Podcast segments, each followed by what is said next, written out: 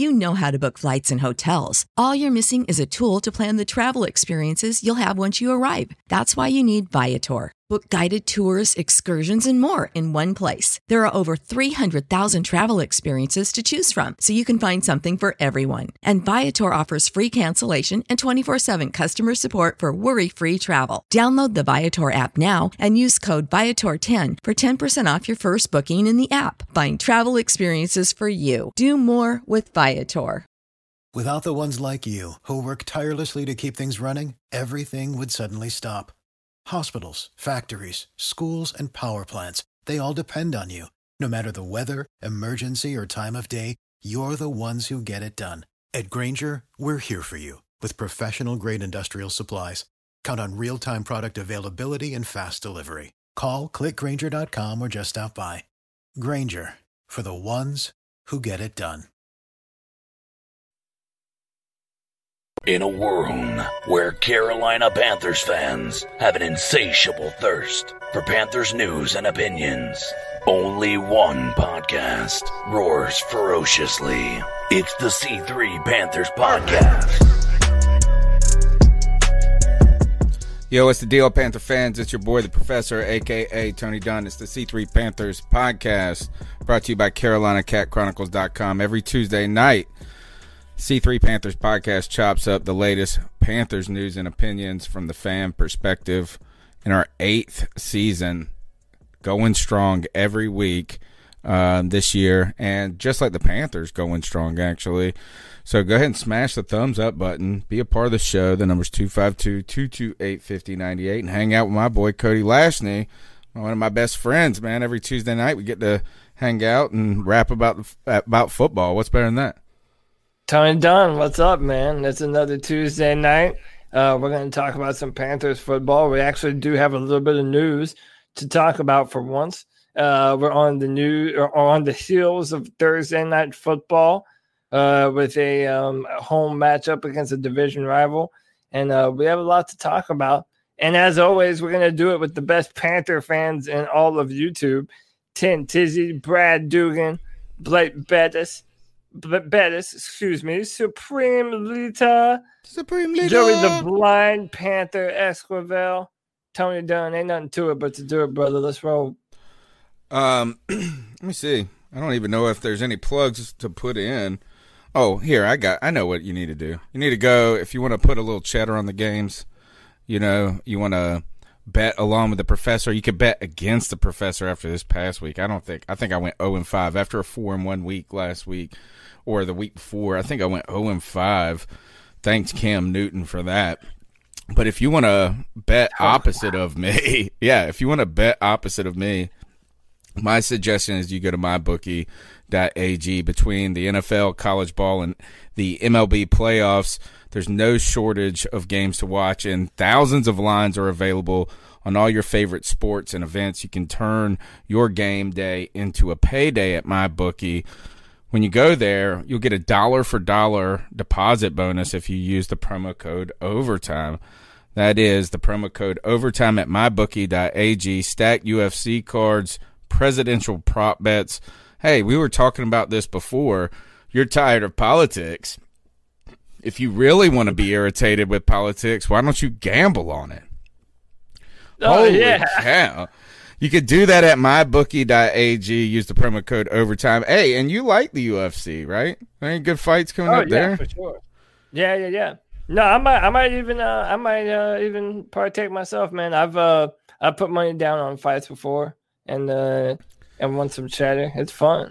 MyBookie.ag, promo code OVERTIME. My suggestion, if you're gambling on UFC, is if they have cauliflower ear, like if their ears are all fucked up, bet on them. Well, that's kind of, those mugs are not all of them, man. Nah, I see some of these mugs. They come in there, they looking all good, and they come up this guy, and this mug come in with a cauliflower ear and just bust that ass. That's my advice. If you don't ever pick a fight with a guy who has cauliflower ear. He has seen and done some things, and he will hurt you. Yeah, that's like a badge of honor and respect amongst fighters. The bigger and more gruesome your ears are, Yeah, that's I mean, that means you've been doing it since you were a baby. I wonder what the line is on the Panthers game this week. Anyway, the Panthers go on the road to face the Saints this past Sunday. And what was a solid game in a lot of aspects, particularly on the offensive side of the ball. The end of the game coming down kind of to a near record-setting field goal by Joey Sly. There was a lot of, I think, fun things about this game, and the fact that the Panthers only lost by 3 as they fall now to 3-4. Now a couple of days off of this game, Cody, any further thoughts about it going? Because we got a short week going up against the Atlanta Falcons. I mean, no. I mean, I'm sort of kind of where I always have been on the Panthers. I feel like I know what this football team is. And I think even Matt Rhule in his press conferences has started to say that this is an evaluating year. And a lot of young guys that are getting reps that have been forced into playing time, guys like Troy Pride, guys like Sam Franklin, I mean, guys all up and down this roster that have had to play meaningful reps. And, you know, I look at this past game against the Saints, and it was competitive because I think our defense, the key players in our defense, guys like Derek Brown, Jeremy Chin, Brian Burns, I mean, they are game changers. And it's not necessarily like, you know, each one of them has had like a true, maybe Jeremy Chin has really been having some very impressive moments, but they've all just been consistent, I think. And that's what kind of kept us in that game. And I feel like our defense deserves some credit because we're going to talk about Bridgewater. So our defense deserves credit on after a week where we gave up 86% of third downs. Well, but in my opinion, though, that goes a lot to they were the better football team. They were the better coach football team, I think. Not like Matt Rhule had a bad game or anything, or that we were poorly coached, but Sean Payton had a great game plan. And, you know, they have the benefit of being at the tail end of something that they have done year after year the past 4 years in a row. Like, it's the same coaching staff, a lot of the same players. And the fact that we made it close, like I said, I was proud after the game that we made it as close as we did. And I'm still, you know, kind of proud of him now. And I don't know about you, Tony, but I feel really good about our chances going into this Thursday, even though, you know, we did lose. Just looked it up as we're 3-point favorites in this game. The over-under is 49. I actually don't see a tremendous amount of scoring going on at this point. I mean, just reasonable. It's kind of like a – used to be average NFL football game. All right, so I went back and watched the game. And I got to say, first, I got to apologize to somebody on the Panthers team.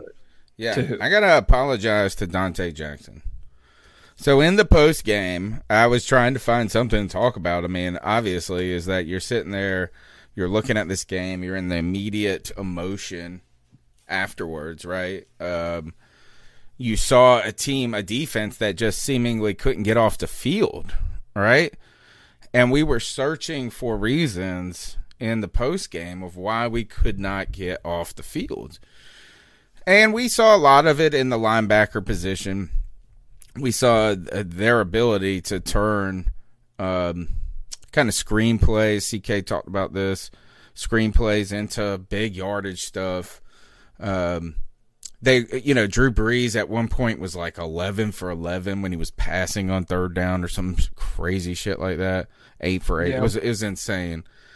So I said, you know, is that like we were complimentary of the offense after this game? We were very critical, or I was very critical of the linebacking core, and I think am very much warranted. But I went back and I was watching it, and I tell you this, they didn't throw to Donte Jackson's side one time in that game, I don't think. And I was sitting here saying, you know, oh, I want Donte to be involved in the mix. You're just expecting his name to come up, and it wasn't there. And I was like underwhelmed by it after the game. And in all honesty, the fact that his name didn't come up was a good thing, and it was indicative of what was going on. And I won't even say it was Donte just being shut down. Donte always lined up to the left side of Drew Brees. So if you're Drew Brees looking at the Panthers defense, he's on the left. And all Drew Brees did is they hiked the ball and threw it to that right zone corner every fucking time. Like, he never even – Drew Brees didn't even look left. You could have almost not even played anybody on that side of the field, and I don't even know if Drew Brees would have noticed. He hiked the ball and threw it to his right. Hiked the ball and threw it to his right.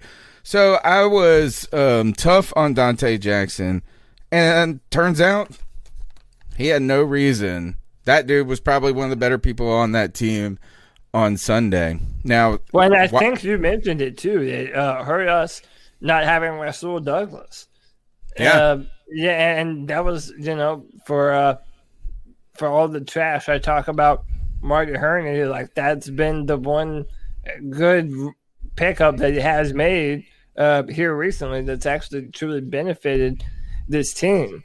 I don't know if you're ready to talk about it yet, but I think it kind of segues into the biggest news, the most recent news of today, right? Yeah, I would think it's a perfect time. Go ahead and bring it up.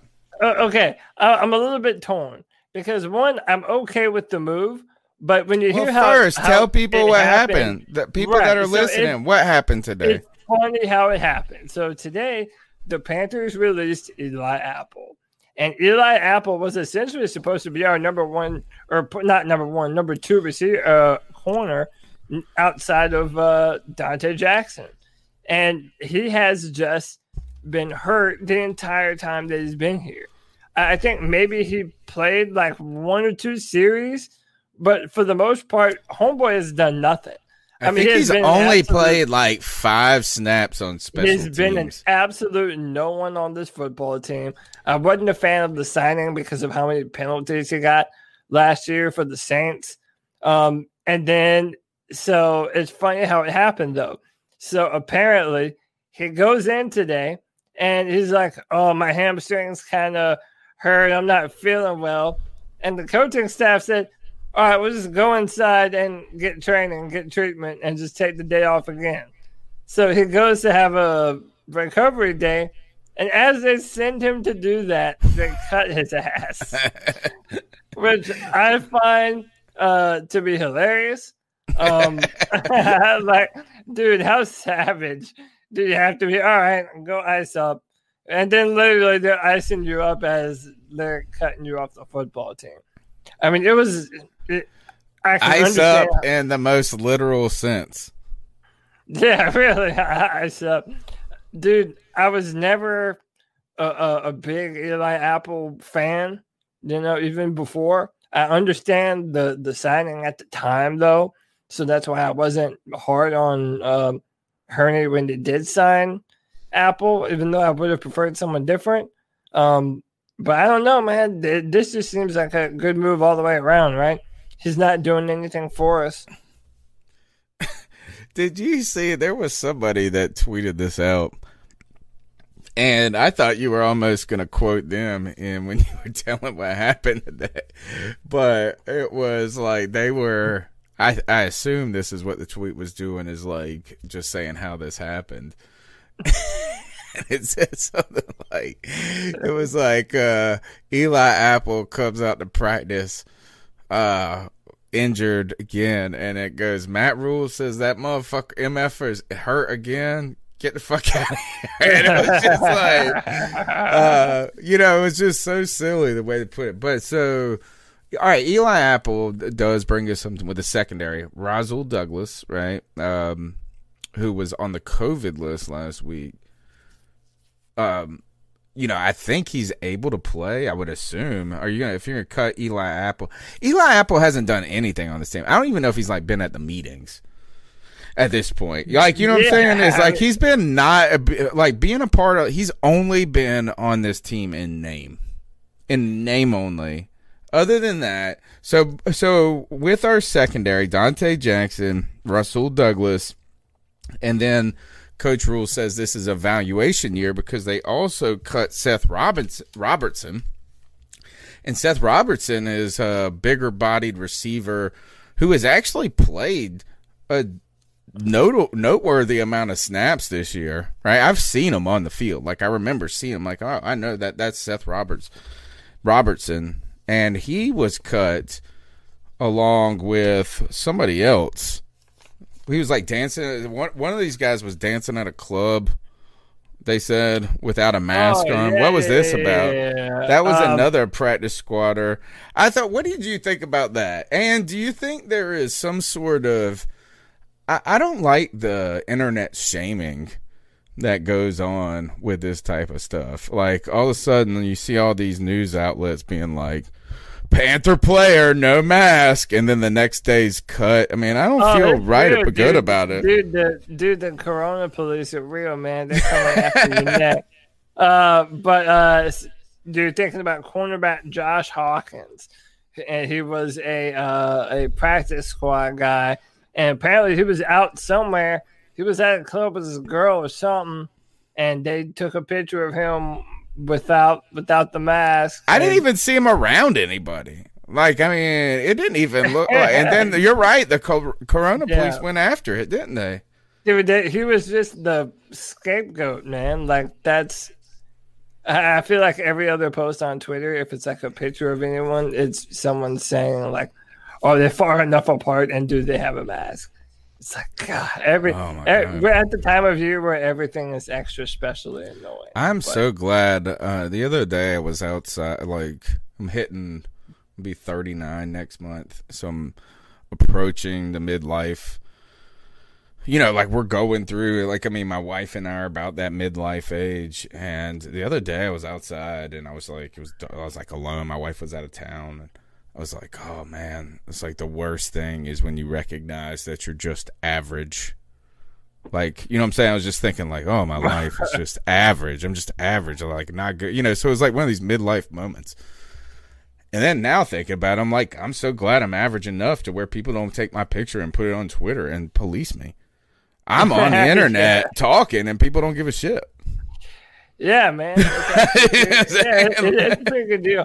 Hey, man, it could always be a lot worse. It could always be a lot. But hey, hold on, I have to pinpoint this comment in our chat just because it's incredible. My man Tree50 says, "Funny how we picked corn over apple." Now that corn elder. Yeah, man, corn, man, corn elder. Corn pops, you know, and they said one bad apple will spoil the bunch. We had to cut his ass. And I can't wear this jersey anymore, dude. On this show, I did tell that story on here before about Eli Apple, right? When he was with the New York Jets, and how they were interviewing him, and just right in the middle of his interview, he's like, "I gotta take a shit." Yeah, you have told us about that. Yeah. I'm okay with that. Yeah, that's the most. That's the best thing he's done in the NFL. Cody said, he said he'll be here in a minute. He's wrapping up a work call. Let's go ahead and get into the cat calls.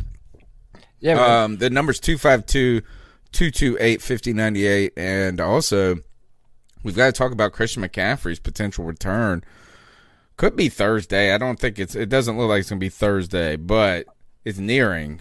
So think about that. 252-228-5098. Be a part of the conversation.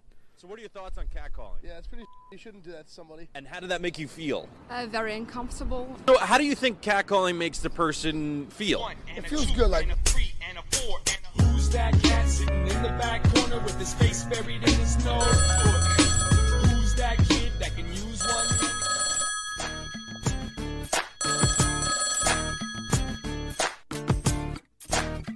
Jason from Colorado calling. After listening to the post-game show, I wanted to talk a little bit about the linebacker situation.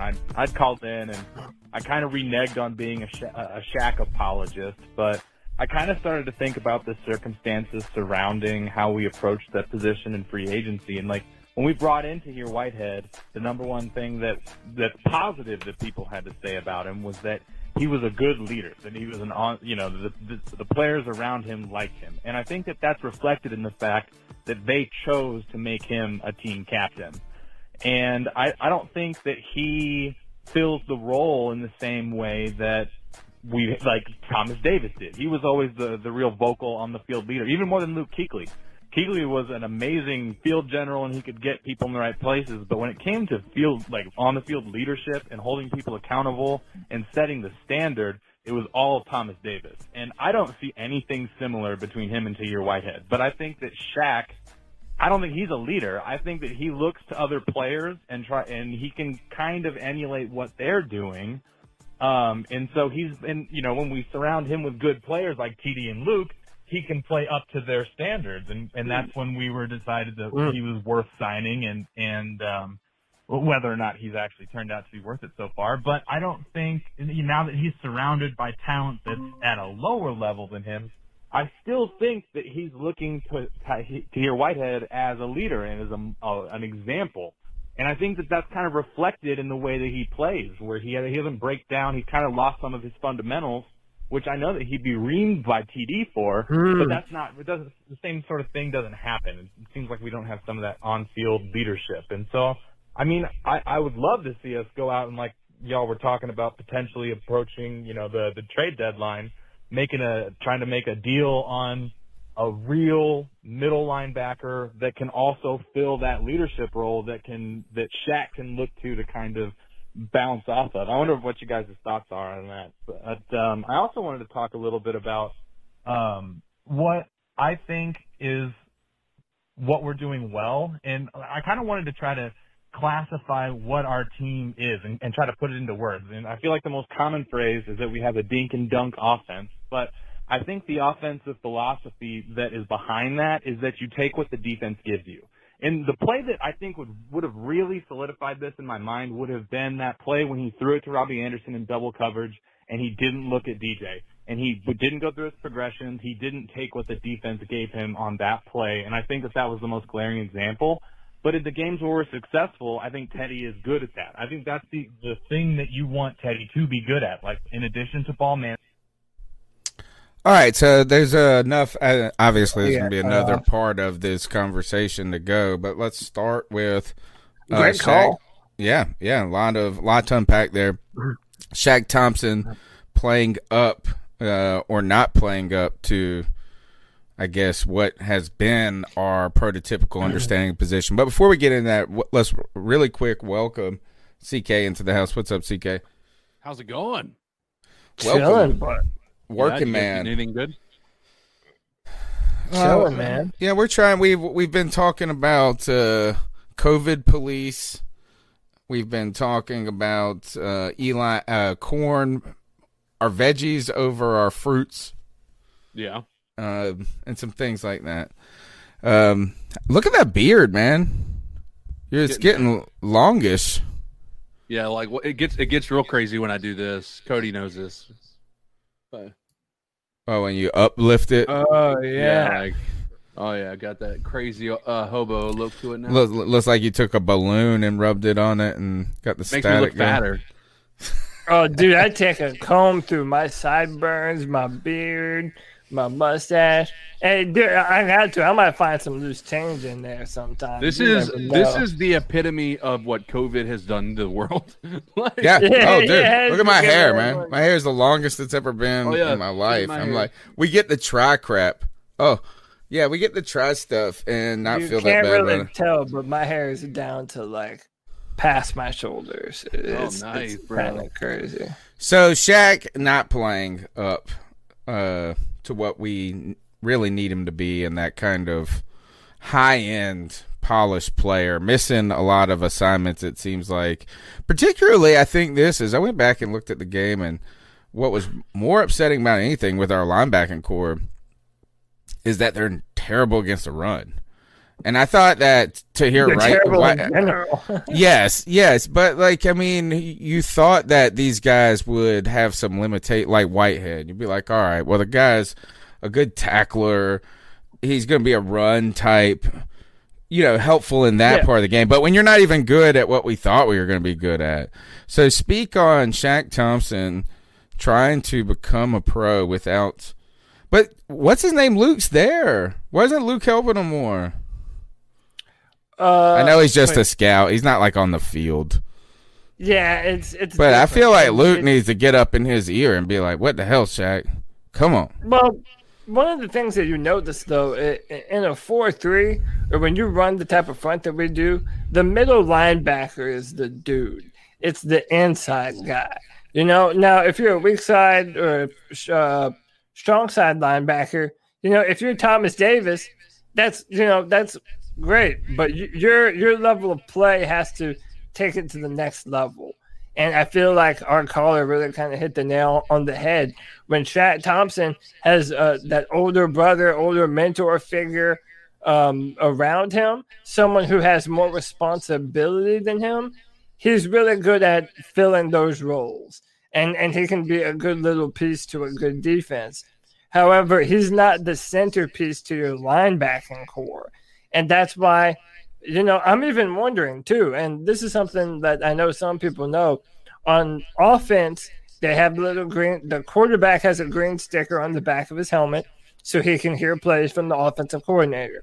Well, there's one player on defense that can hear the defensive coordinator, too, and he has a little green sticker. I wonder who that is for our team. Now, normally it's your inside linebacker. It's your Mike linebacker, and that's been Luke for us. But now is it Shaq? Is it Tahir Whitehead? I would certainly hope that it's not Whitehead.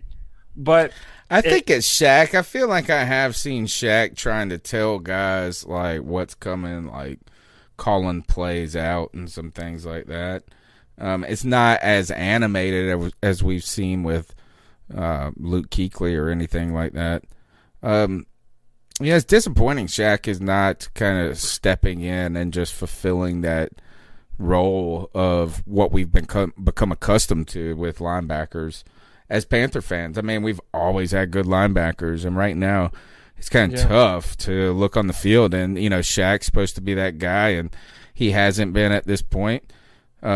I saw Nova Black said Tahir Whitehead looks like a butthead. Like, he calls him butthead. It's like his head looks like actual butt. I thought that was funny. Why isn't he playing more polished at this point, CK? That's our call right now is earlier the cat call said is that you've always had these guys that have kind of uplifted his game, and now Shaq's has to be that guy, and it's difficult on this team. And someone in the comments also pointed to Isaiah Simmons, said something about like, oh, he'd be getting killed or something. Did you see him with that nasty-ass pick last night? Yeah, dude. Yeah. Oh, and by the way, that mess was awesome, dude. Like, that mess was awesome. What a play. So he had a few rookie mistakes early, and they aren't playing him very much. But I'm entirely convinced that it's a coaching thing why he's not getting time. Like, that guy's too skilled and athletic. He's going to be fine. No, I don't know. I mean, it's in the past. I'm not going to. Yeah, it doesn't matter. Like, we don't even got to care about him in relation to our team. It was just it doesn't matter. Like, fun to watch. I did see that that comment too. But our linebacking core is bad, and it's going to be a problem. And really, it kind of gets into this matchup that we have coming up here. I don't know if either of you know the status right now of Julio Jones. He played last week, right? Did he play last week? He did. So is he set to play this week? I think so. I know he was dealing with something, but well, if they have him, then I mean, you have to worry about that middle of the field, and Calvin Ridley and Julio Jones. I feel like they always play us tough. They play us tough at home. We have no reason to lose because I think it's the Falcons, and they're one of the worst teams in football this year. But I don't know, man. I'm always worried now that our middle linebackers are just going to get ripped apart all season. Like, our linebackers aren't equipped to face what's coming unless someone – takes it to the next level. Well, Todd Gurley did play well against us in the first matchup, right? Is that we had problems with him with those crack tosses, as Matt Rhule said. But at this point, like, do we really even, for me, is the Falcons beat themselves each and every week. Like, if you lose to the Falcons at this point, I don't know. Maybe it doesn't have anything to do with you. You're an embarrassment. If you lose to the Falcons. How did they lose against Detroit? Did you see that shit? Yeah, they had a 96.8% win probability rate. Again, dude. Again. Yeah. Dude, that's never happened to a team ever. Like, if that goes beyond, let's be honest, that goes beyond just coaching, bad luck. Like, that is bad luck, period. Like, you could have the worst team in the history of the NFL and not have as much bad luck as the Atlanta Falcons have had this year. I mean, it's not off topic either, because that's our next opponent. Yeah. Are the Falcons like the most embarrassing team in football? There's some embarrassing football teams right now. I mean, not more than the Jets. I mean, the Jets are the worst. They're the worst. Yeah, but I feel like everyone knows that they're the worst and they expect them to be the worst. But the Falcons always do this. Oh, I'm about to win. And just crash. Like, they look like they could be like a 5-win team right now at times, or like bad. I mean, they've been ahead in every game, I think. Yeah. Maybe except for ours. Yeah, or were they even ahead in ours? They have talent. Like, it's not like there isn't good players on that football team. There clearly is, but they just suck. They just suck, man. Oh, Brad Dugan says, no, it's the Cowboys. Speaking of. Oh, that whole division's terrible, isn't it? Do you think that Mike McCarthy's going to be fired this year? His sausage-eating ass? Probably so. Probably. I mean, think about that. Dude, what if my man gets fired this year? And I'm so glad. I'm so embarrassed that his whispering, that propaganda shit was kind of working on me.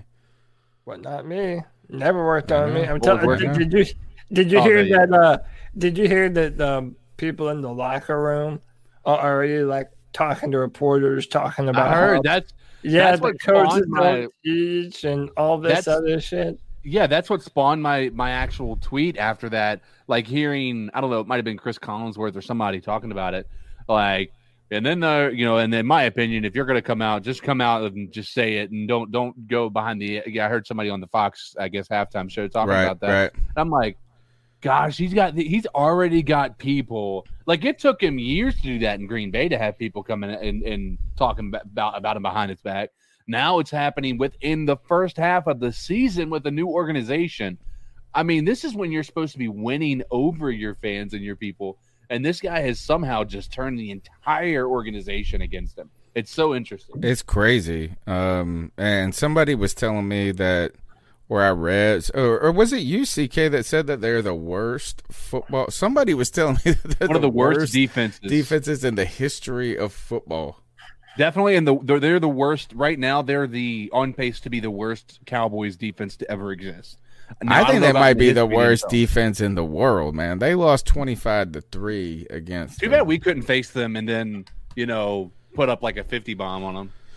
Yeah, I gotta say, if you want to feel better about yourself, play the Cowboys, unless you are the Falcons, or play the NFC East.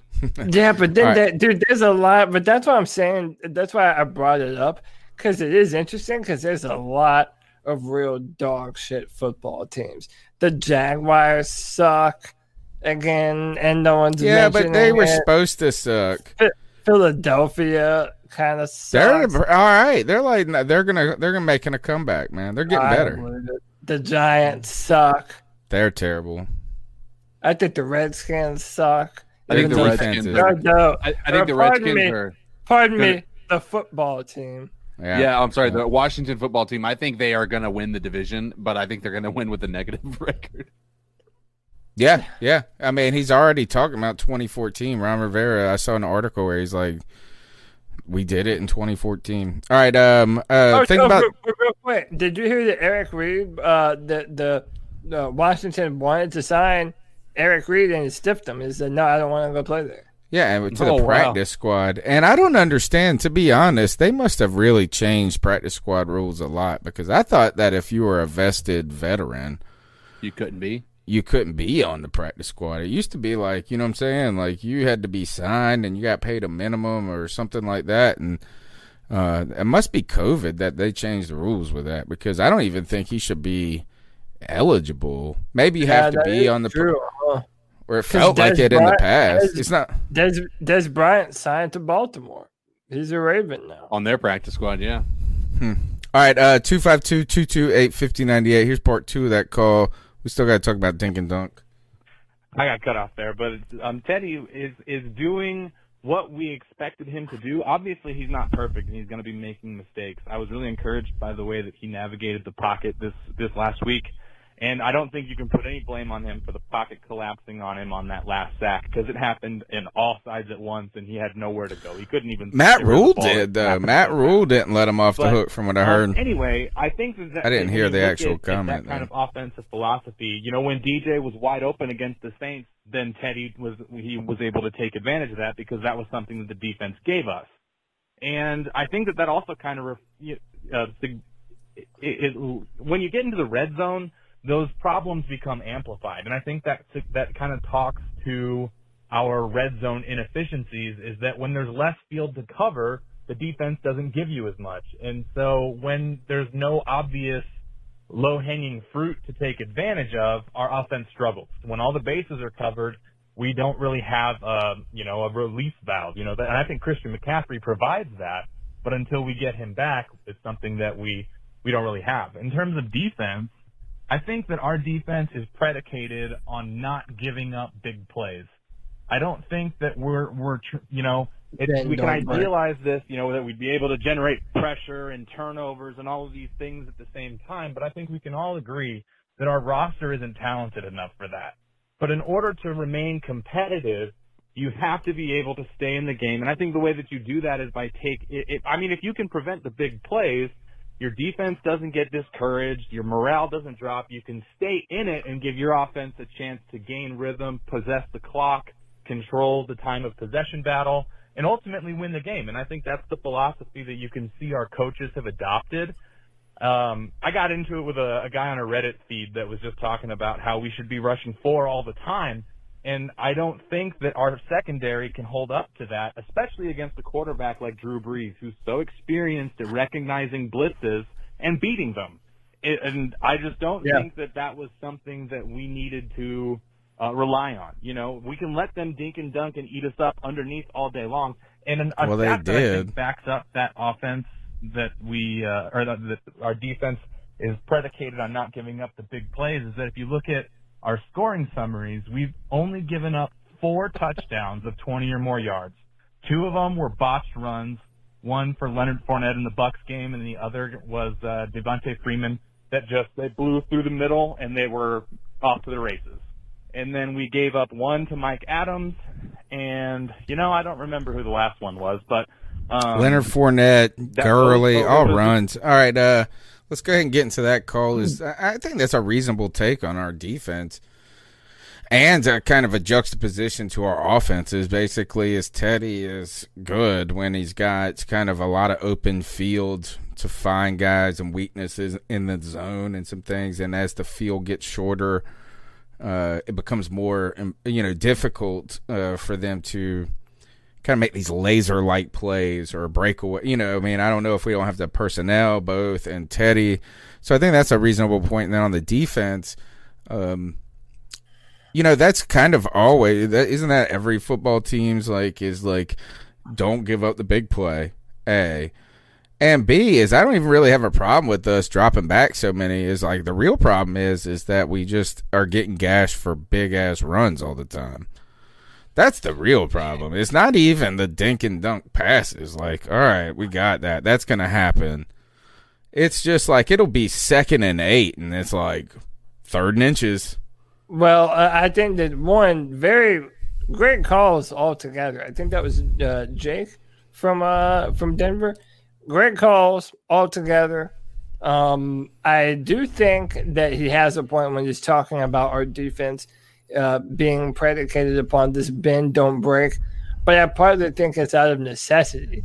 Our defense has to be that way because we just don't have the personnel to do anything different from a defensive standpoint. And that goes back to his first call when we were talking about linebackers. I mean, we just don't – on the second level, it doesn't matter if they're passing on us or running on us. We are not dependable tacklers in the next level of the football field. When it comes to Teddy Bridgewater, I think it's one of those things where it's the exact opposite of our defense. That dink and dunks, like he mentioned, I mean, our offense is a 10 to 15-yard marginal move down the field offense, which that's okay. And that's what the Saints offense was against us. Yeah, right. And I see this is where I bite my tongue, and it's so frustrating, man, because I've been so hard on Bridgewater because he doesn't throw the deep ball, and there have been times when he just doesn't see when he does have a man open downfield, and it's infuriating because I feel like he does have the arm to do it. And it's just he's not seeing it, or he's just not being aggressive enough in doing it. But I think it's going to be a problem because once we play a team like Kansas and even Atlanta's a bad football team, but they have good offensive players. Like they still have Julio Jones and Calvin Ridley and Todd Gurley. They can put up points on any given day, right? We have to be able to put up points on them and be aggressive. It's one thing to be a ball control offense, but you have to be able to move the ball down the field when you're down 14 or more points sometime to be to have a real chance. And whereas it's nothing for the team like Kansas to drop 17 points in no time. I don't think the Panthers are going to do that. So us having a dink and dunk offense benefits us because it kills the clock. It allows us to run the football, and that's our recipe for success right now. Run the football, dink and dunk, be efficient, and make sure our defense bends but doesn't break. Like that's our only recipe for success going forward because there isn't much dynamic elements to either side of the football, in my opinion. Well, I tell you one thing is I was looking around the league at some of the other games, and despite whatever limitations Teddy Bridgewater has, I was actually thinking about you today too with it, and that is what you hate about Teddy Bridgewater is that he's actually good enough to win. And not all he's like better than a lot of the shitty ass quarterback. Like I looked at the Bears last night. And, Foles can actually, every now and then, man, he's throwing these deep balls, and they're right on the money. The Bears' offensive line. Yes, it is fucking tragic, bro. Trash. Oh, so Teddy is he gives you a chance to win. But, and I think that when we play complimentary football, the problem is we're not, if you put Teddy on that Bears defense, that Bears team, they're better. Yeah, they're a better football team. But we don't have the Bears defense. Did you see how gassed that defense was? But our offensive line's better than their offensive line, so right. No, he might be worse off there. Maybe he's been pretty elusive. I tell you one thing is Foles can't move at all. Oh, I remember something I wanted to talk about that was actually from the Saints game. Did y'all hear Cam Jordan's name a whole lot? No. Oh my God. This is a joke. You know why you didn't hear his name that often? He's going against Moton. Because Taylor Moton is a motherfucking monster, y'all. I'm telling you, we need to pay that man. Like, listen, that's the one thing that everyone should be able to agree on right now. Whether you want a quarterback in the draft or your team, Teddy Bridgewater, until you die, you should want Taylor Moton to get paid. He is easily our best offensive lineman at a very important position, being right tackle. He goes against the best pass rushers and holds his own. He did great against Bosa this year. He did great against Cam Jordan. Pay Taylor Moton, damn it. I don't think we have a choice. We have to, man. I don't think you cannot go into next season thinking about this. Is no like Okun's going to be gone. You can't go into next season with Paradis, Greg Little, and maybe you've got to get Moton. Guards. You've got to. Like there's too many holes to fill. You already need to get Moton and a left tackle, or Moton and a top level guard. I think Greg Little is going to be that guy next in the left tackle spot. I think he showed a lot of promise, and honestly, I think maybe he just needed to be behind a guy like Okung that can say, "Listen, this is how you do this," because up until this point, he hasn't learned behind an All-Pro Okung has anyone. Had. Yeah, and so I think you've seen him go out there, and in the limited amount of snaps that we've seen him take, he has been, actually pretty impressive. So I think he's still the answer in the future. I just think he needed to be mentored a little bit. But Moton, 100%, he is the only steady part of this deep offensive line that I think that we can consistently say is held up his end of the bargain. And so, and he's been available for the most part. Like, he's not injury prone as some other offensive line. No, I think he's played like all, and that's the one thing. Knock on wood. I think he's played since like his rookie year. Absolutely. Everything that we want to do. I mean, dude, that's why I was pounding the table to build a wall around he who shall no longer be named on this podcast anymore. Because I was just it's so important to have an offensive line that pass protects, that run blocks. Taylor Moton, no matter what you want or think about the Panthers, Taylor Moton makes everything that we do easier. We need to pay him, especially now that we paid Christian McCaffrey. Pay him. All right, 252-228-5098. Hey, Tony. Hey, guys. This is Chuck. I'm in Elizabeth City, up in the northeastern corner of the state. Just wanted to say a couple things. First of all, I think it's glaringly obvious that with the COVID and new coaching regime and just everything being brought in like it is and working against the curve, Matt Rhule and his staff has done an awesome job. I agree. I think the one thing that's hurt us most, Cam's the best player we've had in franchise history. But I think they saw he was done or we weren't going in that direction. And as much as I love Cam, I think they made their right call. Same thing with Greg Olsen. He couldn't pay him when he wanted and, go back and forth on that. But it was time to say goodbye. But Luke retiring, for his health, it makes sense. But if we had Luke in the middle, our linebacking core would not look so bad. Shaq would not be the primary backer.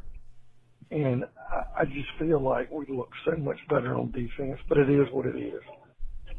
The second thought I want to get from you guys, and it's been talked about some, is free agency after this year, particularly our free agents. Who can we hang on to?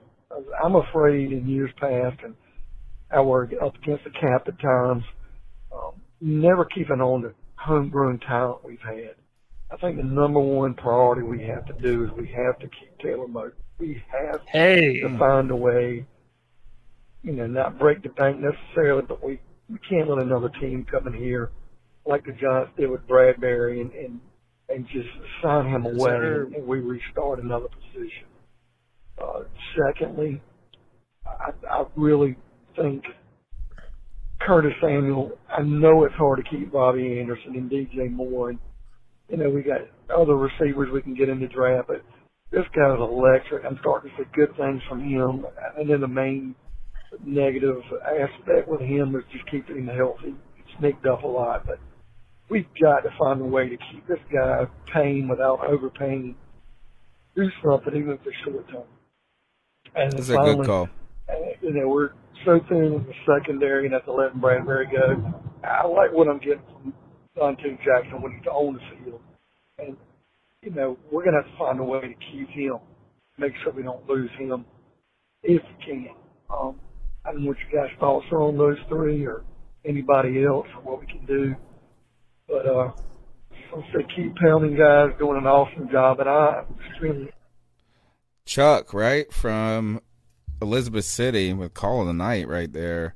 Yep. Really top to bottom, is it? If you think about it, is that you said, Cody, the he who shall not be named, the Voldemort of the podcast. Yeah. And CK said it in the post game. Is what'd you say, CK, about Cam? I think I said I think we made the right move. I mean, It just I hate to be that person, but it feels as though, I mean, it's been exhausting to have to constantly talk about him, you know, because it is in the past, and you know we did feel a bit salty, but up to this point, outside of Tahir Whitehead, I feel like this organization has made a lot of good moves. And the one move that I think we all questioned more than anything was the move away from Cam. And I think right now, the first two games were exactly what we were looking for out of Cam. We were like, oh, see, he's back. And then COVID hit. And then now he's back on the field and he's having to face some tougher opponents. And all of a sudden, Cam's not back. And if anything, Cam looks worse than he did when he was playing. And even when he was throwing the ball down the field, I don't know if you've seen any of those balls, Cody. He was throwing some dimes, but he was putting a lot of effort into it. Like, he was putting his entire body into those throws. Like, he looked like he was forcing the ball. And he did not have the zip. It was not the Cam of old. And it pained me to say it, but I think we made the right move with Bridgewater. If this is a win now mentality on this team, if it's a building mode, if they're looking to create a culture here that's going to be a win mode, I love Cam, but I think he's over. I think he's done. So I haven't gotten a chance to speak on this.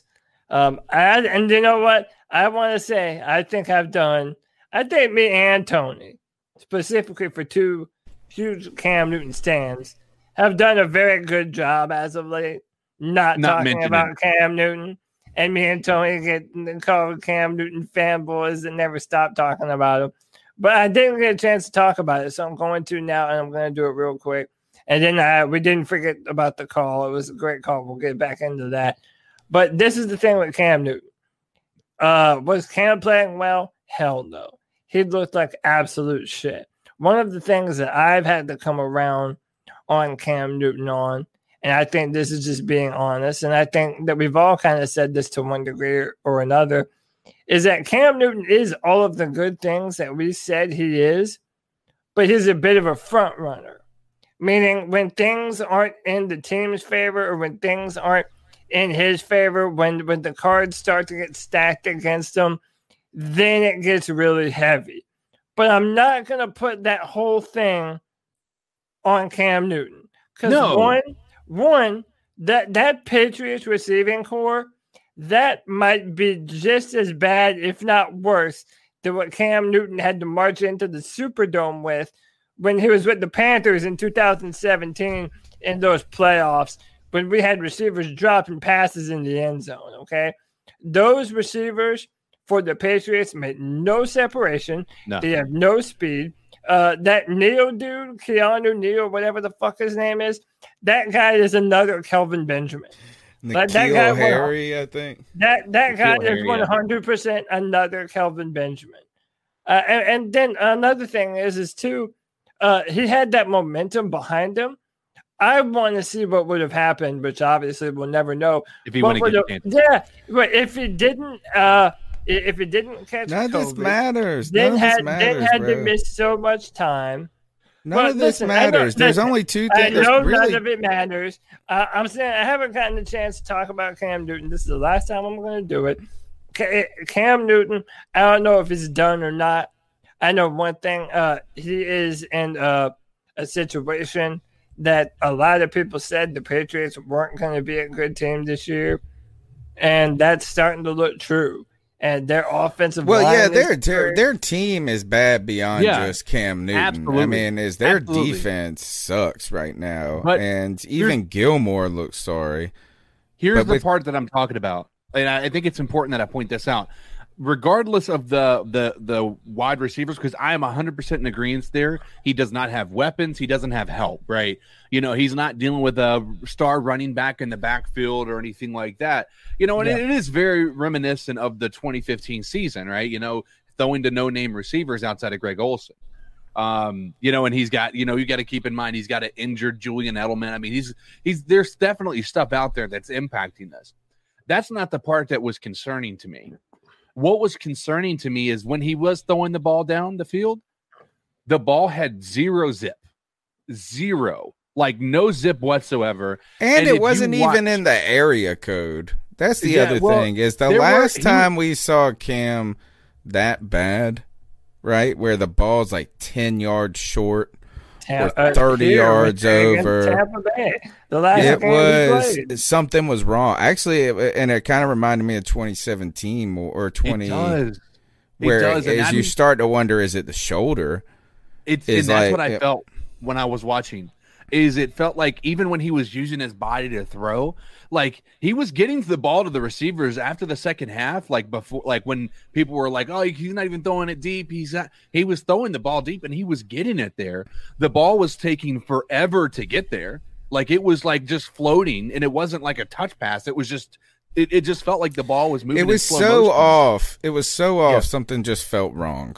It does, and I don't know if anybody... you're scary. And one other thing nobody has brought up is if he really did have COVID, right? And Zeke had that. I saw somebody in the chat room or on Twitter say this too. Is Zeke came back after COVID?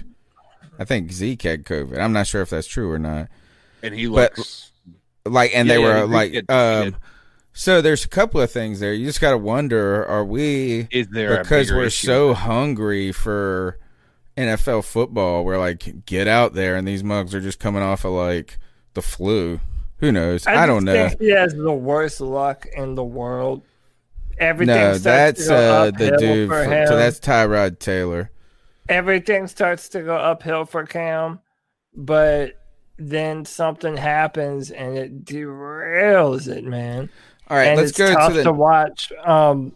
Let's talk about the next part, though. Was speaking of another person, though, is that the caller started with Luke Kuechly, and you know Luke Kuechly's retirement was a sudden departure for this team. Is that I guess we saw potential signs of it coming because of the injuries he had and the concussion problems. But Luke Kuechly has been in the NFL less time than Cam Newton. Yeah. Right? So, I mean, is that we were wondering about Luke's play and stuff declining a little bit. We weren't necessarily going, this guy can't play football no more.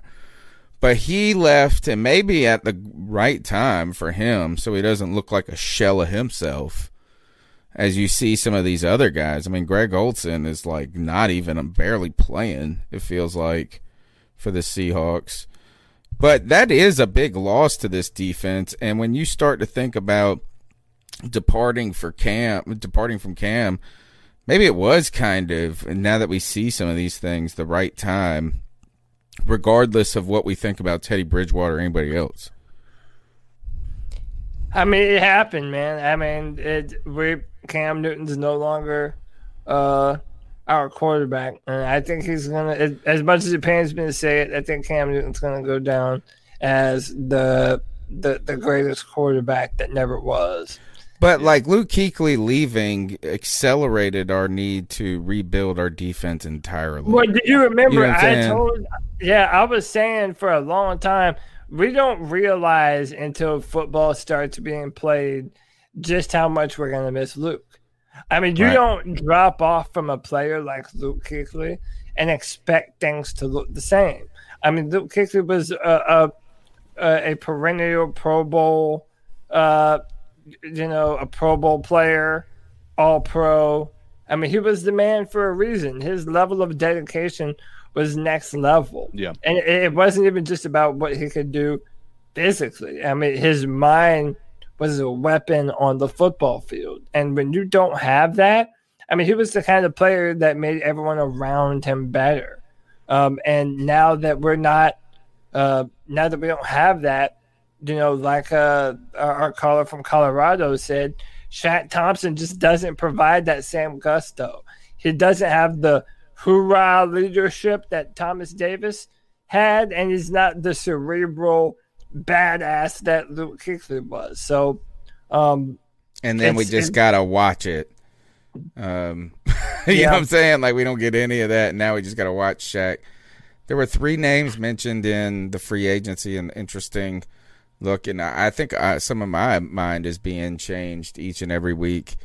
One is obviously I've been a big Moton. I mean, we could have signed Moton 2 years ago, and we wouldn't have had a problem with it. You know, you could have extended him 2 years ago, last year, this year. Now he's just going to get big-time ass money. And likely from us. The name that's growing more and more on me is Curtis Samuel, though. I thought before this year that I was not necessary. I don't think he did was necessary to keep going forward, but Matt Rhule gushes about this dude in every press conference, and he does catch every. The fact that we threw to Robbie Anderson on third down in that game upset me. It's like you should almost go to Curtis Samuel every third down until he doesn't catch it. I really wanted to talk about this, and I wanted to ask both of you, and I want to ask everyone in our chat, do we sign Curtis Samuel? Or do we trade Curtis Samuel? You don't trade. You cannot. You don't trade. Okay, so hold on. Oh, no. Okay, so one. But I'm interested in. What if we traded Moton? No. What? Why? No, I would never trade Moton. Big time pick. Maybe you could get think about what Houston did last year, and they traded for that shitty dude from Miami. Yeah, but the guy that took the bong hit right before he got drafted, and they got a first-round pick. Now, I'm not really saying we should trade Moton. I don't think that, but we mentioned it earlier. I was talking about trade material. CK in the postgame was saying we're going to go get people. I've kind of been in the idea that we're getting rid of people. I don't. Let me add some context to this, right? Okay. Who is more important to what we do, DJ Moore or Curtis Samuel? Because if we pay, if we're in a situation where we're going to pay one or the other, then that means we have to pay Curtis Samuel at the end of this year. If we want DJ Moore more than we do Curtis Samuel, well, DJ is due to be paid the year after next. So, and you get a fifth-year option on him. I don't think we're going to be able to keep Curtis Samuel in free agency unless he takes a hometown discount. As much as I would like to keep him, and I've been one of the biggest Samuel supporters that there is, I think he's a great, he's a fantastic football player. And if we ever do figure out how to get him the deep ball consistently, I think we haven't even seen the best out of Curtis Samuel and what he has the potential to do. But if we're not going to sign him and we're going to use that money for DJ Moore and, you know, we're paying Robbie Anderson as well, then why not trade him now and get something in return for him rather than letting him walk out the door at the end of this year?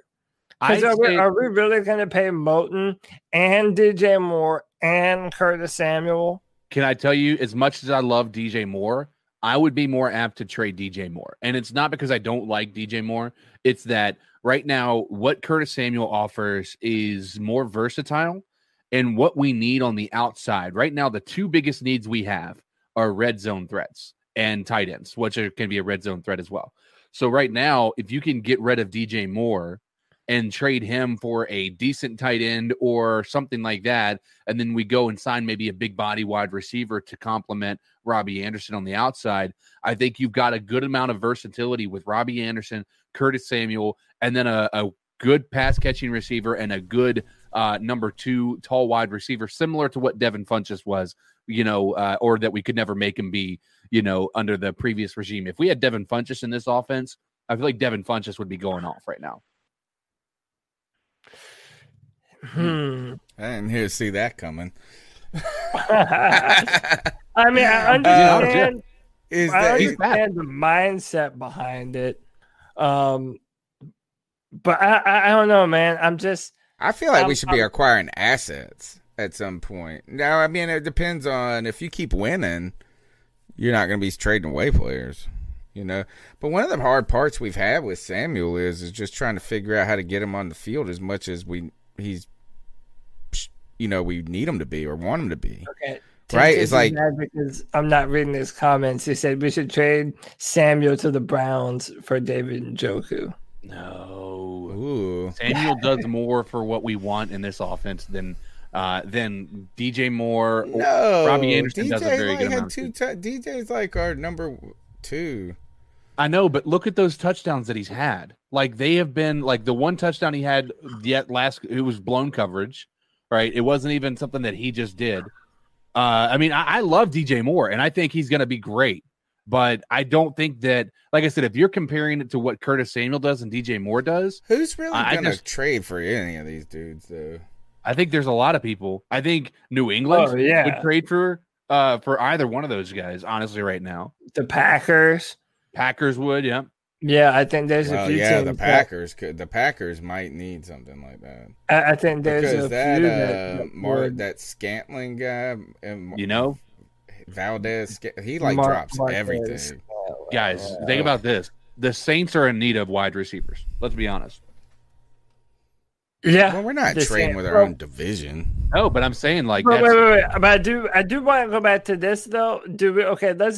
Who do we reasonably think the organization is going to choose to extend? DJ Moore or Curtis Samuel? Because we drafted both of them. We're definitely keeping one of them. One of them is going to be on the team longer than the next 2 years, okay? I'm saying, who are you going to take your bet on that player? I think you're right. I agree with you. Yeah, it's DJ Moore. So if why not get something for Curtis Samuel now when you have the opportunity to do so? And now that we have Christian McCaffrey coming back too, I feel like that Christian can do. I mean, it's literally a wide receiver running back we're talking about. It's the same kind of role, kind of thing that we're going to ask them to do. So, you know, and like I said, I want to pay Taylor Moton. So we have to pay DJ Moore receiver money and right tackle money to Taylor Moton. I said you trade Curtis Samuel. I get you. Donte Jackson also going to be in the mix. Numbers 252-228-5098. Tough, right? Here is the next call. What up, C3 boys? It's your boy Mike. I supremely cause. What's up, Mike? Hope y'all are doing well. What's up, brother? Quick note. Just want to encourage everybody out there to vote. Election day is coming up soon. And just, you know, go out there and make your voice heard. You know, it's not only about the presidency. It's also about your local government, because those are the people that are going to be, you know, making the laws in your state and this and that, you know. So it's very important to go out and vote for your local government. Know who you're voting for. Don't just vote, Republican because you're Republican or Democrat because you're Democrat. You know, you got to research your people and know who you're voting for. So where I went to was ballotready.org. That's ballotready.org. Okay, enough of that.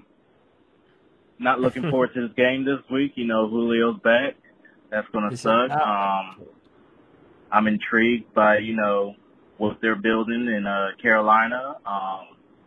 I thought Burns was going to murder Brees on that play. I thought that field goal was good, too, that 65-yarder.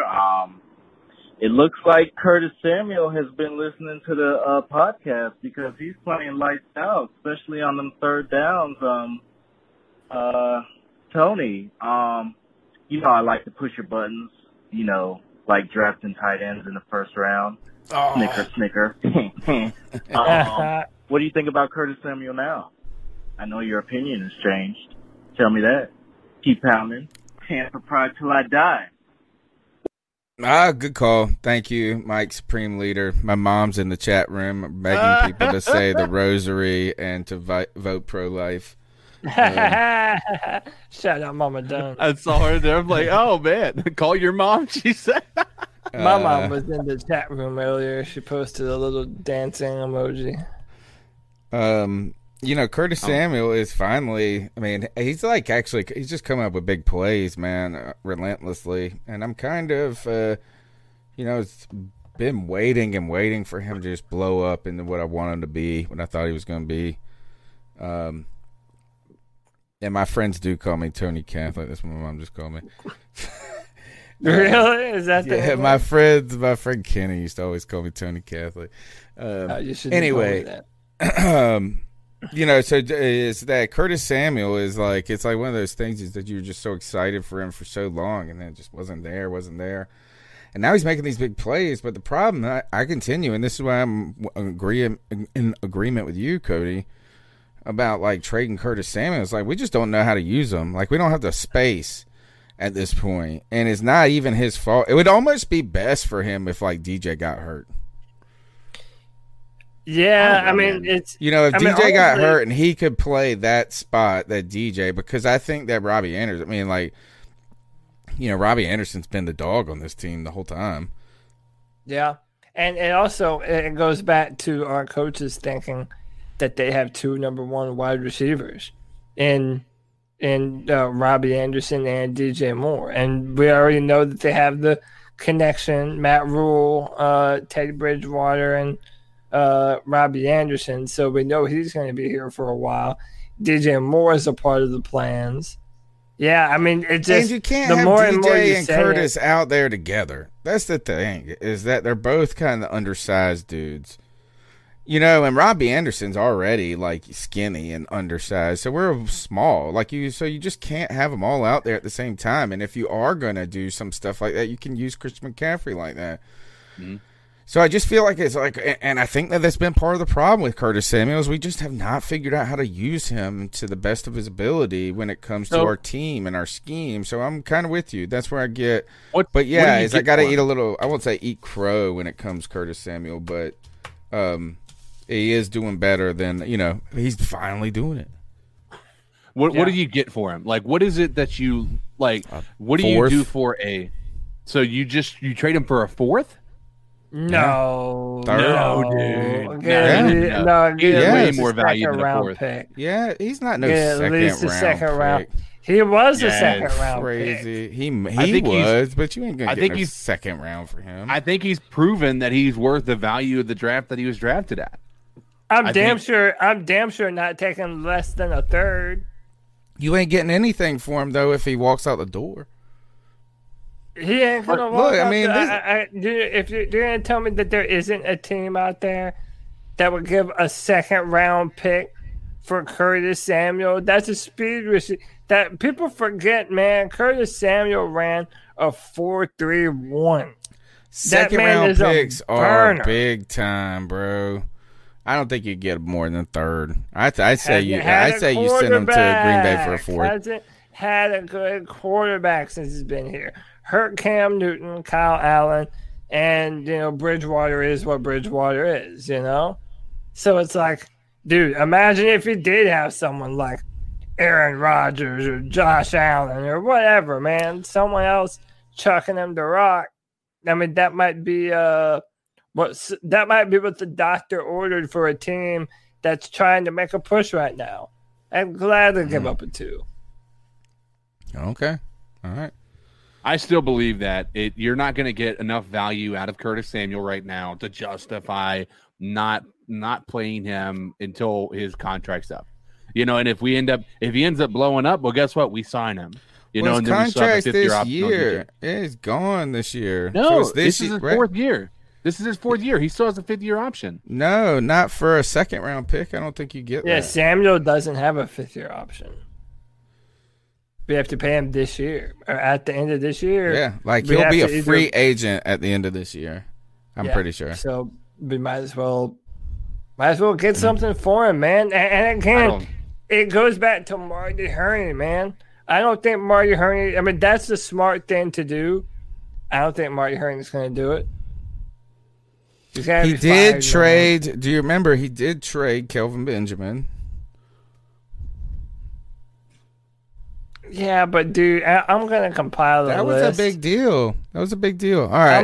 Next. Here, let's just go to the next call. Bad move he's made. All right. And then read it out. Hi, Kevin from Charleston. My question is really directed towards Cody.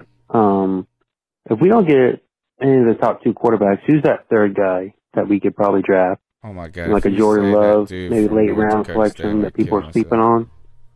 And also for the game coming up with the Falcons, who do you see like having a breakout game on both teams? Because I'm playing DraftKings this week, and I need someone who's going to put up some big points, who doesn't cost that much. Calvin Ridley, homie.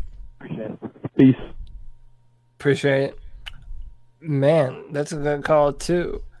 So where to start with that one? First, all right. And dude, listen, I got a bone to pick with you, man, because I feel like you just throw out these half-heart, oh, he's from North Dakota State. That guy sucks. Dun, dun, dun, dun. Like, they can't be quarterback whatever. You all of a sudden, dude. They can't be. I just don't believe it. Dude, you're basing your opinion. Okay, have you seen him do anything? No. I don't even know the dude's name. All right, so then stop it. What are you doing, man? His name is Trey Lance. And yes, he's from North Dakota State. North Dakota State University, same as Carson Wentz. And yeah, homeboy does it all. He's 6'3", 220-something pounds, I think. Runs fast as hell. Has an incredible deep ball. Last year, he threw for over 30 touchdowns, no interceptions. I think he ran for almost 10 touchdowns also. The problem that people are going to have is he's only played 1 year. And there's only 1 year of film. And yeah, it's took Pat Tony on the head for his monkey opinions. The Bison, it's not an SEC football team, so the level of competition. Oh, they're not. Is no. It turns out are they not. Even in Division One? I think they're Division Two. Yeah, so I don't man. Like I know this great high school player who's awesome too, but dude. Listen, man. I it's like last chance, you, bro. Yeah, I haven't done my deep dive yet into all the players that are going to be coming out this year. I know Kyle Trask, the quarterback from Florida. I know Brad Dugan's in the chat. Shout out, Brad. Kyle Trask is probably going to be a second, maybe a second round pick, I'd say.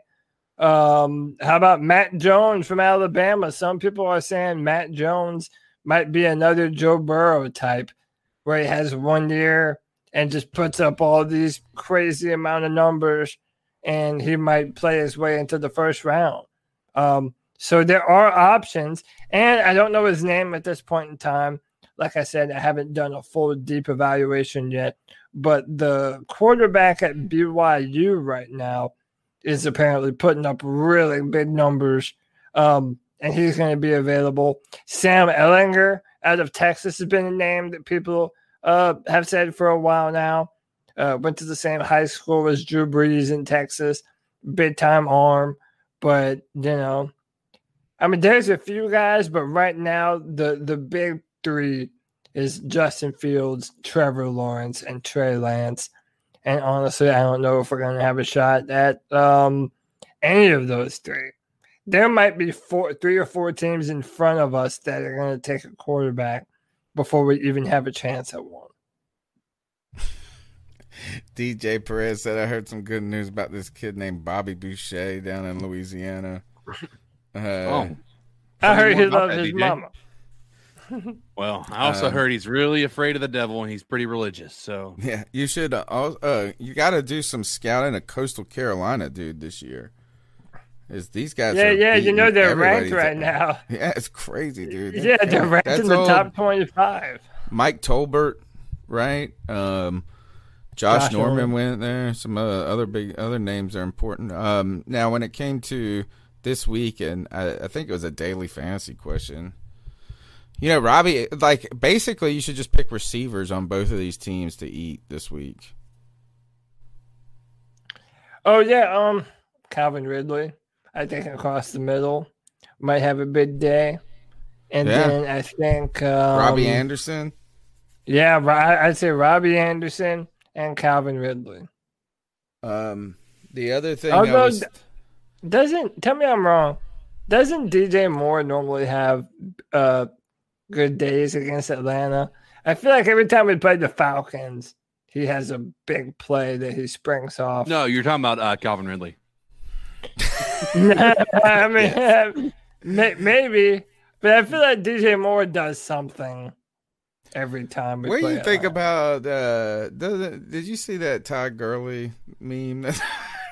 Oh yeah, he wasn't stopped. So he was trying to, but he fell. You know, he crossed the plane anyway. But gosh, the internet, man, is just so mean. Undefeated. Yes, so mean. It is undefeated. All right, next goal. What's going on, C3 Nation? This is your boy Jay Anderson, just hitting y'all up. Man, I hope y'all having a good one. Hope we win against Atlanta. Bury them, get it over with. But watching the last show, I have something I disagree with CK on this. I know Cam is not on the same team. It's not on our team no more. But the whole, when he said it pains me to say that, the right decision was to let go of Cam. And I disagree with that. Respectfully, I disagree with that. And the reason why, Cam had an awful game, last game. It was awful. But we seen quarterbacks are going to have an awful game. It's just like Teddy Bridgewater. He had an awful game against Chicago and Tampa Bay. The first three games with Cam in New England, he had a good game. He had some good games. He was rusty the game he came back. And he had an awful game against the 49ers. Now, we all need to be, we can be honest, Teddy got better weapons than what Cam got up there. Oh, yeah. And, I know you want to say, I know you said that, Cam didn't have no weapons when he been in Carolina. That's true, but he had Greg Olsen. He had Greg Olsen as a weapon. He had, he don't got nothing. Stewart. And plus, Cam was younger, so he was more better to run, to bail our offense out. He ain't that guy no more. And I know a lot of people are saying, but 2015 Cam, people need, some people should have bypassed that and was like, yo, this is, we can look at 2018 Cam. He doesn't run as much, but, his last year, like 2018, when he had weapons, DJ, Torrey, Curtis, and all of CMC and all those boys, he was putting up numbers. He don't have that in New England. I think if Cam Newton would still been here in Carolina with the weapons that he had, he would have been putting up numbers. Yeah. And the Carolina tight ends ain't that good, but they better than what New England has to offer. So I just respectfully disagree. I like Teddy being here, and stuff like that. I like Teddy being here, so it's all good and everything, but I kind of just disagree with that. I think Cam Newton would have been here. He would have done good here. I don't think, I don't like the way they released him, but it wasn't a bad decision. I agree with that. It wasn't, I wouldn't say it was a good decision that they did it, because I think he would have flourished.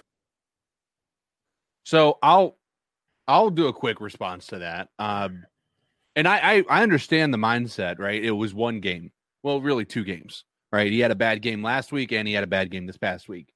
So the problem that I have is it seems to be getting worse, right?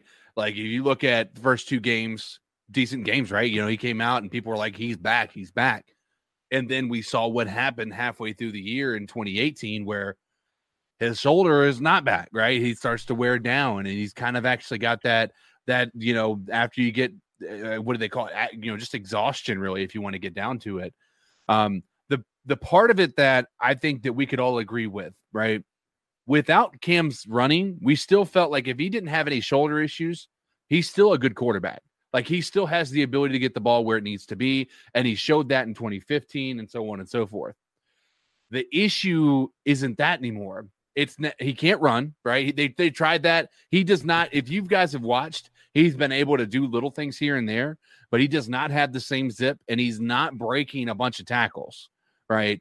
He is going down, and so his ability to elude the pocket and everything is actually kind of just dropped a little bit. His ability to throw the ball is my issue. It's not that I don't believe, like I said, I agree, and I said this before, I don't think his weapons are there. He does not have anybody to throw to. But it's not even that. It's when he has a wide open wide receiver, he is throwing the ball and he's getting it there. It's just labored. Like, it just feels like everything he's doing is labored. It's putting more effort into a check down throw than he's ever had to do. Like, when he was here at Carolina and throwing the ball, like, he would throw the ball 15 yards down the field and it looked like he wasn't even putting an effort into it. And it was zipping. Like, he would throw the ball so quick and so powerful that it just, people would say it was one of the hardest balls to catch in the NFL, because he's putting that thing on a line and it's getting to his receiver that way. He wasn't a touch pass guy. He wasn't. But the issue is he cannot do that anymore. If you guys watch his games, he is not putting the ball on a line. And because of that, he's not able to get the ball down the field very well. He's not, even when it is a 10-yard pass, he got the ball. He got like a 20-yard bomb to a receiver, and it was a beautiful pass. It was slow, and it just looked like it took everything he had to get it to that point. I just don't believe, I'm worried about, like, I want him to succeed. I want him to be able to come out and then just blow the doors off of people. I just don't know if it's going to happen. Yeah, it just looks reminiscent of when the shoulder was a problem. We'll see. We'll see another game. I mean, is that is that getting benched for Stidham? I mean, he got benched, dude. So that's problematic. There's all right, guys, I gotta pop out of here though. All right, man. Later, we're almost done anyway. We got this last call and love you. Later. What was it? I was going to say, there's a lot of chatter about trading for tight end on a rookie deal. Yeah, I don't even know who would be out there. Yeah, Evan Engram is a name, right, for the Giants. The Herndon guy from the Jets. I don't know. We'll see. It's such a bad. People really think that we're not. People need to understand that rebuilding and tanking aren't the same thing. We are definitely rebuilding. Okay, if you want to say that we're not tanking, that we're trying to be competitive, that's fine. But you don't trade for players during a rebuild. If we win this week, though, you got to start thinking, man, we're in the division. We would be 4-4. You could maybe catch the Bears for a wild card. You know what I mean? If you think about it, is that you would be looking at the Bears, the Lions, wild card. What's up, Nick Montiero? Thanks for the donation, $4.99. He said trade the Jets for Quentin Williams. Woo! I would love that. That would be a good deal. Well, you know, that might actually be the more important acquisition to make than a tight end at this point. Yeah, I don't know. Is that? We'll see this way, you know, if we lose on Thursday night, don't, you know, you're starting to think that it's getting out of reach. You win Thursday night and you're hanging around 500 and you look at the NFC East, you know, there might be a wild card spot you can make there, but it might be coming out of the West, to be honest. And aren't there additional playoff spots this year? Yeah, but yeah, there's an additional playoff spot. Shout out to Tim Tizzy, and I think you just said it too. It looks like the NFC West might have all of them. I mean, they have. Yeah, like their whole division should go to the playoffs. Yeah, dude, the Cardinals, the Rams, the 49ers, dude, they're all good, and the Seahawks, man, they're good. So yeah, I don't think that we should be trading for any player. I don't want to go get David Njoku, Quentin Williams. Would love to have him. Maybe after this offseason. Again, the Jets are going to have the number one pick, so there's no reason for them to ship away any more young talent. No, they've already said they're shopping them. And the one good thing about that, the one thing you could do in a trade for someone like Quentin Williams, or even you would have to be so confident, and it might be Quentin, whatever his name is, whatever Williams, Q Williams. He or Ingram, is you have to be so confident in that acquisition that you're going to give them a deal in it, right? Is that because they're hitting the point where they need a deal? That's why they're trying to get rid of them. And so if you were, but the cool thing about that is that you get basically it's a free agent move. Mm-hmm. You know what I'm saying? Is that like if you don't give a lot of assets away to get somebody, that is basically you're giving, say you gave away a third round pick to get the guy in free agency you wanted. Yeah. That might be one way of thinking of it. All right. Let's go to the last call of the night and we'll close out the show. It's like we got a lot of shows to do in several days. So plenty of more to talk about. That's the thing I want to say, James, man. And this is nothing between y'all and nothing like that, but I gotta express this. People need to get off Cam in their whole clothing. I'm like, the Jeff dude Garcia can dress nice. It is not that hard. Did you see the? Oh, you gotta read the Jason Whitlock. To figure out what you're going to wear to look good. It's not that hard to look good. It does not take that much brain power to figure out what you're going to wear to look good. You know. Like, the whole Jeff Clown field, man, it seems like we've been, the dude was here, and the dude dressed up, he's been dressing up ever since he got here. And it seems like the first thing they want to get on is how you dress. Deion Sanders say, hey, man, you dress good, you look good, you play good. So, it's a lot of players that dress good. It's a lot of players that dress up, look nice and stuff like that. People need to get off that whole thing. I know there's some Carolina fans who got on and talk about, well, if he pay attention to more in the playbooks than his dress. I mean, if you're a real Carolina Panther fan, you know that Cam Newton always been in the film. He always been in the playbook like no other. It seems like a player can't have fun. Have a little something on the side to have fun with and stuff. Like, he always got to be in the books. Everybody is not Luke Kuechly. People need to forget about that. Even Peyton Manning have his little fun. Yes, he in the playbooks and he have his little fun. So the whole, people getting on because he have, because of his clothing. I'm like, come on, man. What grown man, judge another man's clothing? I mean, women, they can do that. Women can do that. Dudes, grown men don't need to be doing that. So Jeff Garcia is clown behind, he's just mad because he ain't better than Cam. All right. Shout out Jay Anderson, man. Yeah, you should go and look at. I like him. I know is that people don't like him. Jason Whitlock just put out a story today. Cam Newton and Belichick, a remake of Get Out or The Odd Couple. And where he talks about, let me see, is that the one? Or was it there was one he put up today. I swear I just read it this afternoon. And it was about, no, that's from June. Hold on. It's not the right one. That was Twitter. That's what I'm trying to do. But is that it was talking about how he doesn't have a problem with his dress. But that his dress, I don't even follow him. Look at that. I don't even follow him. Where is it? What is the name of it? It was a pretty good article, man. In a way. Cam Newton.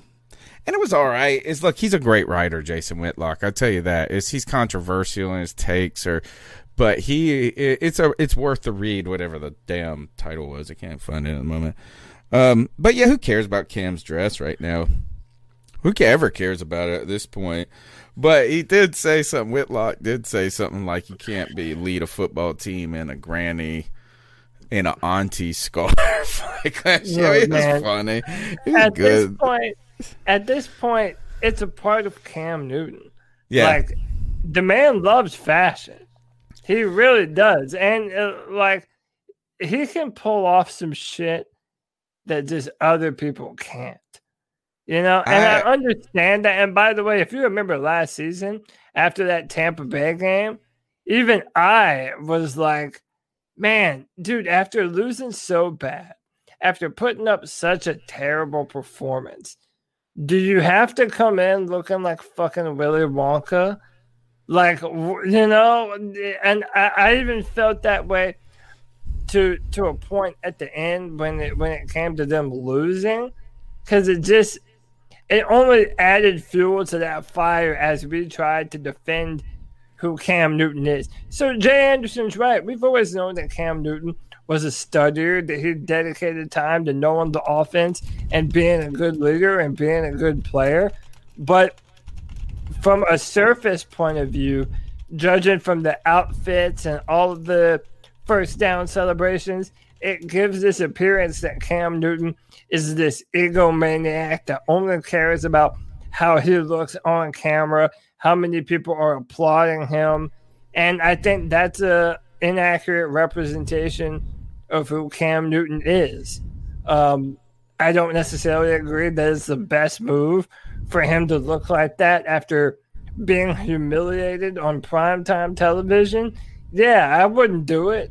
But that is Cam Newton, and at this point, like, yeah, you can't not do it though. Now it's kind of like this: right. Is that you know, I wear, for a long time I had to wear a shirt and tie to work. Now I work from home; I don't have to wear any clothes really. It's like the idea of ever wearing a tie again. Like, I actually, right now in this COVID world, could see a tieless world for me going forward. But my friend told me this because I wore them all the time, and he said, once you start wearing a tie, you can't not wear it. And then the one day I wear a sports jacket with no tie, my students be like, what is it, Casual Wednesday? You know what I'm saying? And like, and then so it's like this. It's like if Cam didn't do it, it's almost a recognition that the clothes are... exactly. So there's no point for him to not... No, I think the more embarrassing... How about this? Is that what's more embarrassing, the outfit or getting benched for Stidham? So did you hear Bill Belichick after the game? No. He was like... He was like, Cam Newton's the starter going forward, and there was just no point in playing Cam Newton. And Bill Belichick was very matter-of-fact about it. Like, it was like, oh yeah, can we all with Cam? And that's Joey the Black Panther says, laugh out loud, Tony's the naked professor. I'm not standing up right now, I promise you that. Oh, sorry. All right. Okay. If this Joey wouldn't be able to see it. He would be... who you got winning this game this week? I think we're going to win, man. I think we're at home. I think it's prime time. No one outside of the Carolinas, dude, let's just be honest. No one gives a damn about the Panthers.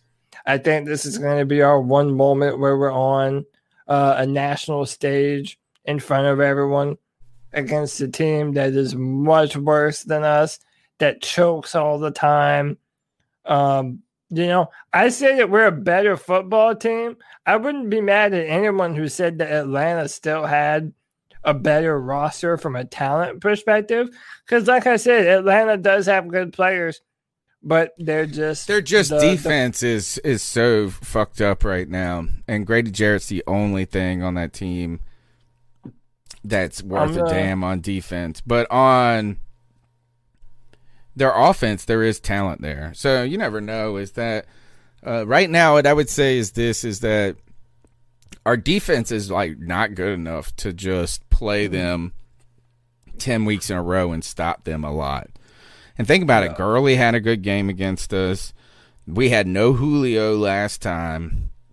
So it really depends on how's Rasul Douglas going to be against Julio. Donte Jackson, I think, will be able to be okay with Calvin Ridley, except for we just play a lot of zone, so that doesn't really matter. It's really if Atlanta gets Todd Gurley going, if we can either stop him or if they do something stupid like they did in the last game and just like go away from him, like Lee Trotter was saying. Gurley, I think right now our team, though, has given us, like you said, more reason. Like, we have reasons to think we should win. They've given us a ton of reasons throughout the season why they should not win. Right? The only thing is that offense, it does have some explosion. So if they get out ahead, it could be difficult for us to play from behind. Well, we didn't mention if Christian McCaffrey was going to be back for this game. He was activated. He didn't practice, but he wore the shirt where he was a non-combatant. Originally, they put him in a red jersey, and that signals an injured player. Apparently, who wasn't having that, and put on another the green jersey. Yeah. And by the way, we should have talked about this earlier. But what about McCaffrey? I don't think that we should play him this week. No, I don't think so either. I think if this was a Sunday game. Oh, look, Joey said he had a call. Did you just call in, Joey? 5222 552. So I don't think so either. I wouldn't want to play him. Yeah, we're going to need him for Kansas City. Make sure he's 100% healthy. Why rush him back? I don't think that we need him to beat Atlanta. I do think that we need him to beat Kansas if we're going to have any shot in hell, but not for Atlanta. All right, let's play Joey's call. Hey, guys. Joey again. First off, before I get into what I was really going to say, I kind of was hoping we had that girl, Tori. Can't remember how to say her last name, and I wouldn't dare say it over the comments because dictation would just take it and fuck it up royally, because that's how it goes. But because this team has changed some, and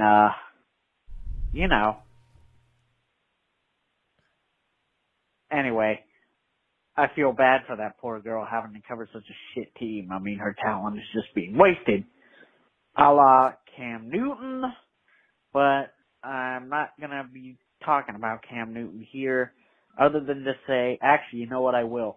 The headline on that game should be Cam Newton, doubtful to return after suffering an injury to his dick. Anyway, but y'all got me going with this tanking versus rebuilding. Not only do we not want anything to do with tanking, I don't even think we want anything to do with having a fucking goldfish tank. We don't want to hear the word tank, okay? Okay. And most teams, most fan bases have gone through a rebuild. Shit, even we have. But, and this is the thing about Charlotte is Charlotte, we might say, oh, well, there's not any real fans here because all the most of the residents are here today and they'll be gone tomorrow and you never hear from them again and you never give a shit if you heard from them again because you never knew them. But,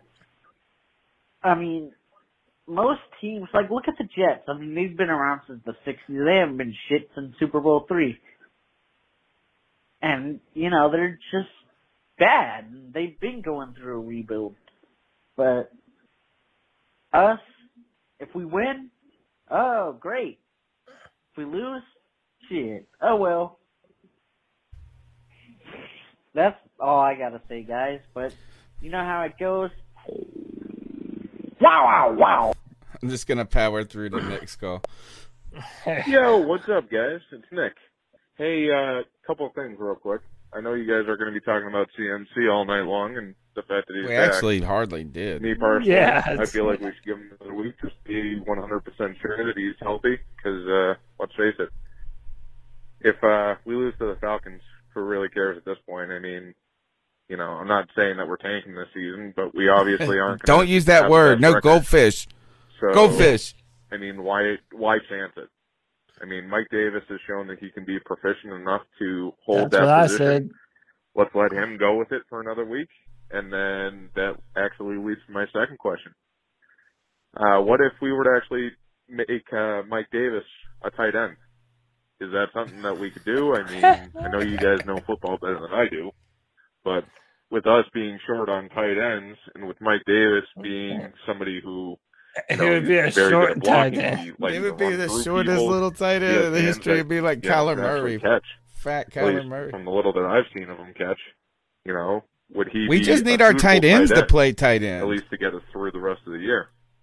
But, Greg, I definitely think that you were right. I definitely think that we're going to be doing something before the deadline comes, because we just released a couple of people this week. Didn't we release Seth Roberts, and also we just released Eli Apple today.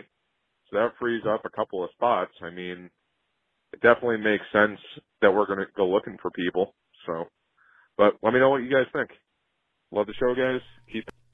Thanks for the support, Nick. Christian McCaffrey, I don't see him coming back. If this was a Sunday game, maybe, right? But he hasn't even practiced yet.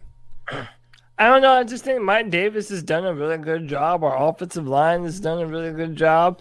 I just don't see the pressing reason to get Christian McCaffrey back out there right now. Someone in the chat said knock the dust off against Atlanta. Kevin Beauchamp said get the rust off with Atlanta. And I don't know. I think Christian's prepared enough that he's not going to have rust whenever he comes back. I just don't think that we need Christian for this matchup. I'd rather him be healthy long term. I mean, I think that if we win this, we're going to be 4-4 going into Kansas City. I mean, that's all we could really hope for right now. As far as Mike Davis being the tight end, hey man, I appreciate the question. If you have a question, you should always ask. There's no such thing as a dumb question, right? And one of the things about a tight end that people don't realize, it's just as important that they know how to block, because that's what makes them a tight end. And you can use tight ends to put them on the offensive line, let them block for a second, and then let them motion off into the flat. I mean, you can do a lot of different things with a tight end, but a real good one needs to be able to block, similar to how an offensive lineman blocks. Tackle. He would always get low pad level. He would get low pad level, but he also might get just beaten up too, man. I think he would.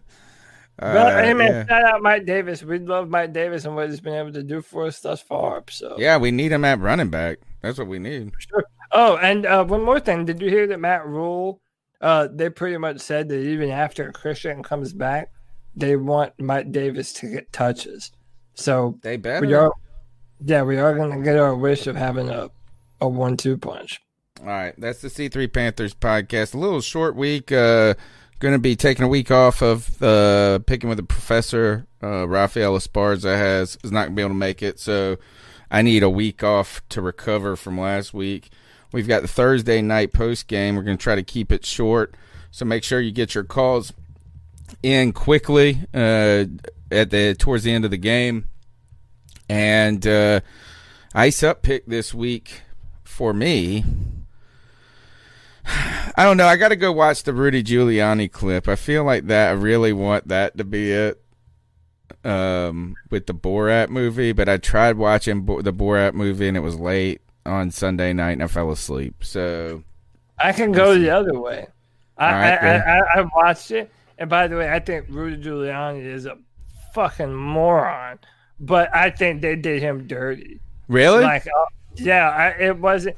They tried to make it seem like, oh, he was reaching in his hand to jerk himself off or some shit. It wasn't like that at all. Like, his supposed Borat's daughter was in the back room helping him with the mic pack or something, and he was like moving his shirt around to get the cord out because it has to go up through your shirt. So she like untucked his shirt from his pants. Oh. So he laid down on the bed to tuck his shirt back into his pants. So his hand is going in his pants, and like they're trying to make it sound like, oh, he was reaching in there to start like jerking it or something. Okay, good. I'm not even going to watch it now because I didn't even like Borat that much. So, but how about that? That's my ice up then. I'm icing up the people that made this into a story because it goes against, like, listen, I think Rudy Giuliani is not a good person or politician. And I think that whenever you do shit like this and you levy these false accusations against them, it takes away the credence of real things that he actually does that need to be brought attention to, that need to have attention brought to him. You know, whereas this is a non-story, and the media online especially just runs with it, and it's dumb and it's not effective. I'm going to ice up the Falcons, I guess, or the Falcons, the Cowboys, for being so bad. And I'm icing myself up for even thinking for a moment that McCarthy would have been should be a consideration for the Carolina Panthers. They are trash. All right, man. I got to work tomorrow. What's going on with you? Where can they find you on social media? Yeah, find me on Twitter at Cody Lack, CODYLAC. There will be a brand new mock draft on Draft Tech next Wednesday. And me and Jeffrey are still doing the Cripple Connection podcast. We are probably going to be trying to stream some Among Us. Nice. Would be really fun to play. I need to get all of us to play because it's really, really simple. My kid keeps telling me I gotta play it. It's just CK a whodunit, loves it, man. Dude. CK it's just a whodunit. Like you're trying to find the saboteur, and it's awesome. So, yeah, we're gonna do that. So, be on the lookout. All right, C3 Panthers podcast at cat underscore chronicles. 252-228-5098. We'll be here Thursday night. Keep pounding. Go Panthers. We're going to win this one. Without the ones like you who work tirelessly to keep things running, everything would suddenly stop.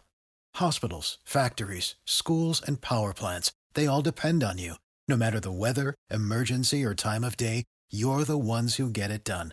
At Grainger, we're here for you with professional-grade industrial supplies. Count on real-time product availability and fast delivery. Call, click Grainger.com, or just stop by. Grainger, for the ones who get it done.